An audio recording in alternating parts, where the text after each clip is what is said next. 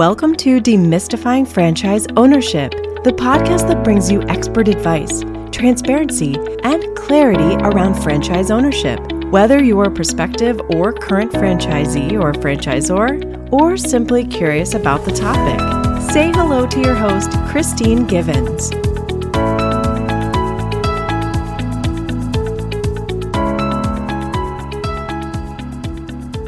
Welcome back to Demystifying Franchise Ownership, the podcast where I share my knowledge, experience, and hard earned lessons learned about franchise ownership.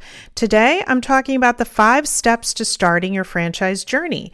If you're considering franchise ownership but you don't know where to start, this episode will get you on the right path. So let's get started. The first step in your franchise journey is taking an inventory of your hard and soft skills and determining where you have skill gaps. We all have skill gaps. No one is good at everything. I talked previously about the essential skills of a franchisee in episodes two and three.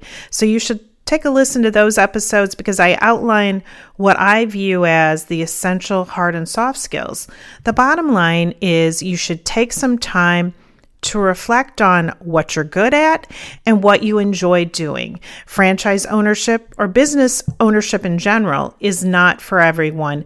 Taking an inventory of your skills and what you enjoy doing will help you determine whether franchise ownership is right for you and then help you identify the best franchise system. Once you have a clear understanding of your skills, it's time to evaluate your finances. Franchise ownership requires a financial investment, so it's essential to determine your budget and financial qualifications.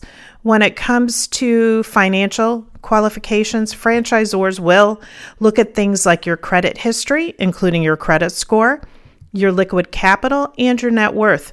What does all that mean? Your credit score provides a glimpse into your financial reliability and track record. A strong credit score indicates responsible financial management and assures the franchisor or gives the franchisor more of an assurance that the franchisee or you can handle uh, financial obligations. Another metric a franchisor will review is your liquid capital. Liquid capital refers to cash and assets that are easily convertible into cash. Things like a mutual fund or stocks, marketable securities. It demonstrates your financial liquidity and your ability to cover initial investments, ongoing expenses, and meet unforeseen challenges. Having sufficient liquid capital ensures the franchisee, you, the franchisee, can sustain the business during the early stages when things might be lean or you're building the business and will help you overcome temporary setbacks. Franchisors will also review your net worth. Your net worth is calculated by adding up the value of all your assets, you know, checking accounts, stocks, your home, your cars, everything, and then subtracting the amount of your debts. So, in other words, your liabilities, credit cards, your mortgage, your car loan. Your net worth gives franchisors a sense of your overall financial strength and stability. The higher your net worth, the more franchise opportunities will be available to you. Franchisors want franchisees to have adequate net worth so they can sustain the business in the early stages and during periods of financial strain. Additionally, an adequate net worth could serve as collateral if you have to get financing. Now that you have a sense of your skills and financial qualifications, it's important to learn as much as you can about franchise ownership. Take the time to educate yourself about the world of franchising. Read books, articles, and case studies. Listen to podcasts like you are right now. Understand the legal aspects, franchise agreements, and support provided by franchisors. A great way to learn about what it's like to be a franchise owner is to speak with former and existing franchisees. I recommend interviewing franchisees in a variety of industries.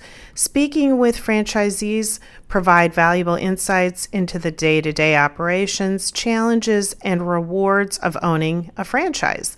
You can learn a lot from their experiences and gather information that will help you make an informed decision. Another way to educate yourself on franchise ownership is to attend a franchise expo or trade show. Attend franchise events or connect with franchisees through online forums to start conversations. These events bring together franchisors from various industries under one roof. It's a unique opportunity to meet face to face with representatives from different franchises, ask questions, and gather detailed information. You'll be able to compare and contrast various opportunities, making it easier to find the one that resonates with you. While expos will provide you with a plethora of information, keep in mind that franchise expos attract individuals who benefit from you becoming a franchisees. Franchisors benefit from you becoming a franchisee. Franchise brokers benefit from you becoming a franchisee because they represent and are paid by the franchisor. In my experience, it's best to align yourself with advisors who advocate on your behalf and your behalf only. There are so many ways to educate yourself. You can find specialized courses, workshops, and coaches who can provide in depth knowledge and insights into franchising, what it's like to be a franchisee, specific industries. I mean, there, there's so many resources out there. So, let me recap the five steps to starting your franchise journey. The first one is take an inventory of your hard and soft skills and identify where you have skill gaps. Go back to episodes two and three of this podcast for more detailed information about what I view as the essential soft and hard skills of a franchisee. Secondly, determine what you enjoy doing. Just because you have a particular skill doesn't mean you enjoy that type of work. Thirdly, determine your financial qualifications, obtain your credit score, and calculate your liquid capital and net worth. Fourthly, talk to former and existing franchisees, gather as much information as you can about their experiences and challenges. And lastly, educate yourself about franchise ownership. There are so many ways to educate yourself, including reading books and articles, taking a course, or attending a franchise expo. Well, that wraps up this episode. Thanks for joining me. If you have any questions or topic suggestions, feel free to reach out to me on my website, kristinegivens.com. Be sure to tune into next week's episode.